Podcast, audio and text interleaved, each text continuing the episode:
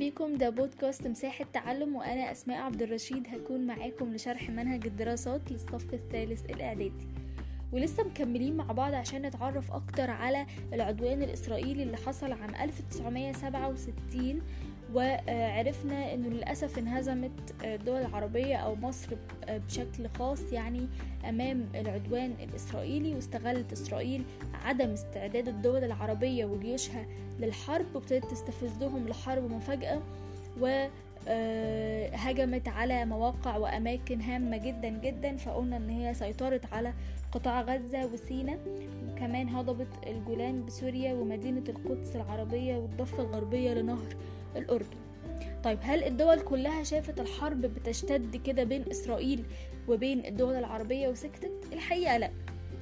كان في بعض المحاولات لحل النزاع والعدوان بشكل سلمي فمثلا مجلس الأمن تدخل في نوفمبر عام 1967 وعمل قرار رقمه 242 أو 242 ونص على إيه بقى القرار ده؟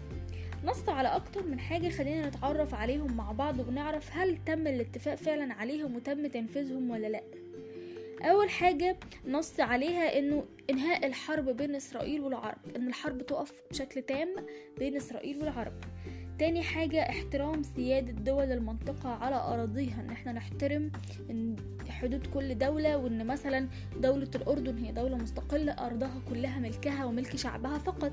دولة مصر أرضها كلها مستقلة وكل الأراضي بتاعتها ملكها فقط. مش من حق حد إن هو ياخد أرض دولة أخرى. تالت حاجة إن إسرائيل تنسحب من الأراضي اللي احتلتها في 1967 اللي إحنا كنا لسه بنتكلم عليها دلوقتي. رابع حاجة حرية الملاحة في الممرات الدولية. يعني مصر ما تغلقش الملاحة ولا الممرات الملاحية أمام إسرائيل. و الحاجة اللي بعد كده إنشاء مناطق منزوعة السلاح. يعني يكون في مناطق سلام بين الدول ما فيهاش أي أسلحة. وقبلت مصر بتنفيذ القرار وبتنفيذ كل بنود القرار وقالت إن هي مستعدة جدا على تنفيذه. ولكن مين اللي رفض؟ بالظبط اللي رفضت هي إسرائيل رفضت إن هي تنفذه ولم تنسحب من الأراضي اللي احتلتها ولم تحترم قرار مجلس الأمن. هل الجيش المصري استسلم لفكرة الهزيمة؟ لو كانوا استسلموا كان زمان الإسرائيليين موجودين لحد دلوقتي في مصر ولكن الجيش المصري لم يستسلم. وحصلت حاجة مهمة جدا جدا هي سبب كبير في إن إحنا دلوقتي عايشين بحرية على أراضينا. إعادة بناء القوات المسلحة المصرية. والحقيقة إن القوات المسلحة أو القيادة المصرية وقتها حرصت بشكل كبير جدا جدا إن هي تعيد تأسيس القوات المصرية بشكل كمان حديث من حيث الاختيارات للشخصيات القيادية في الأماكن دي والتدريب والتسليح. ساعة إن هي يكون عندها أسلحة وتدريب بطرق حديثة تواكب بقى التطور اللي بيشهده العالم حواليه ومرت بمرحلتين. هل ينفع إن أنا أبتدي أتدرب وأركز على إن أنا أدرب الجيش بتاعي وأسيب أماكن مهمة فيها جيش غير مصري؟ يعني أسيب إسرائيل مسيطرة على الأماكن الأساسية دي وأقول أنا بتدرب عشان أطلع واجهها أكيد لأ لأن هم هيبقوا تمكنوا أكتر من الأماكن دي. فمصر أول مرحلة مرت بيها في الجيش هي اسمها مرحلة الصمود والتصدي. وعلل أو بما تفسر سميت المرحلة الأولى بمرحلة الصمود والتصدي. هنقول إن ده علشان تصدت بيها القوات المصرية للاعتداءات الإسرائيلية. ومن مظاهر ده معركة رأس العش. إيه معركة رأس العش ده؟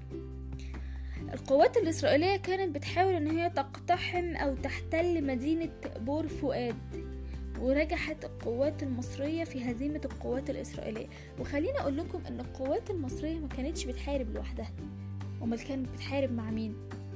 الشعب كان بيشارك الجيش في محاربة الأعداء يعني الشعب المصري ما كانش شعب بيستخبى في البيوت ومستني الجيش يجي يدافع عنه أبدا الناس اللي عايشة في البلد بشكل عادي جدا كانوا بيدافعوا كانوا بينزلوا يحاربوا حتى لو مش معاهم أسلحة حتى لو بأسلحة بدائية جدا جدا ولكن كانوا بينزلوا يحاربوا ويواجهوا الاحتلال وما كانوش بيخافوا. فكانت إيديهم بإيد الجيش المصري دايما في إن هم يساعدوه يقضي على الاحتلال ده. فطبعا دي كانت قوة مضاعفة للجيش المصري.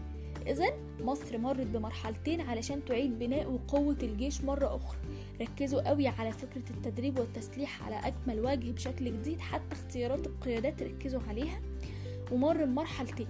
أول مرحلة زي ما قلنا مرحلة التصدي والصمود اللي بدأت مصر بيها تواجه وتتصدى لكل الهجمات الإسرائيلية أو الإعتداءات الإسرائيلية. ومن أهمها معركة اسمها معركة رأس العش ودي كانت نجحت فيها مصر أو الجيش المصري نجح إن هو يهزم القوات الإسرائيلية لما كانت بتحاول تحتل مدينة بور فؤاد وتاني حاجة حصلت تدمير المدمرة الإسرائيلية إيلات واللي كانوا بيعتبرها الجيش الإسرائيلي يعني من أهم الأسلحة اللي موجودة في الجيش الإسرائيلي ومصر قدرت إن هي تدمر المدمرة الإسرائيلية إيلات ودمرتها بصواريخ البحرية المصرية في أكتوبر 1967 وبما إننا اتكلمنا عن المرحلة الأولى فخلينا نتكلم كمان مع بعض على المرحلة التانية وهي اتسمت بحرب الاستنزاف والمواجهة في سنة 1969 و 1970 طيب ليه اتسمت بحرب الاستنزاف؟ أو ممكن يجيلنا سؤال بما تفسر تسمية حرب الاستنزاف بهذا الاسم. هنقول لأنه كان بيقصد بيها استنزاف طاقات العدو الإسرائيلي في سيناء. كان المقصود بيها إن هم يستنزفوا طاقة العدو الإسرائيلي في سيناء. طيب. زي ما قلنا إنه آه إسرائيل ابتدت تخترق مصر عن طريق القوات الجوية أو إن هي ضربت المطارات. فأكيد مصر هتحاول تقوي بقى الجانب ده عن ده وبالتالي عملوا إيه؟ برغم كل التحديات اللي كانت بتواجهها إلا إن قدرت القوات المصرية إن هي تبني حائط صواريخ على الضفة الغربية لقناة السويس من ما جعل صعوبة أو استحالة اختراق الطائرات الإسرائيلية للأجواء المصرية. وده كان بيتم عن طريق القصف المستمر لخط بارليف وتحصيناته بالمدفعية على طول خط قناة السويس فما كانوش قادرين إن هم يعبروا آآ آآ القوات المصرية الجوية أو يعني يتخطوا القوات المصرية الجوية لأن هم كانوا دايما بيضربوا عليهم صواريخ فكانوا محصنين الحدود المصرية. وحصلت حرب الاستنزاف اللي دخلها طبعا زي ما قلنا اتكلمنا عن شجاعة الشعب المصري. دخلها الشعب المصري والجيش الشجاع القوي الباسل في حرب الاستنزاف استشهد فيها أحد أبطال القوات العسكرية المصرية الكبار وهو الفريق أول عبد المنعم رياض رئيس أركان حرب القوات المسلحة.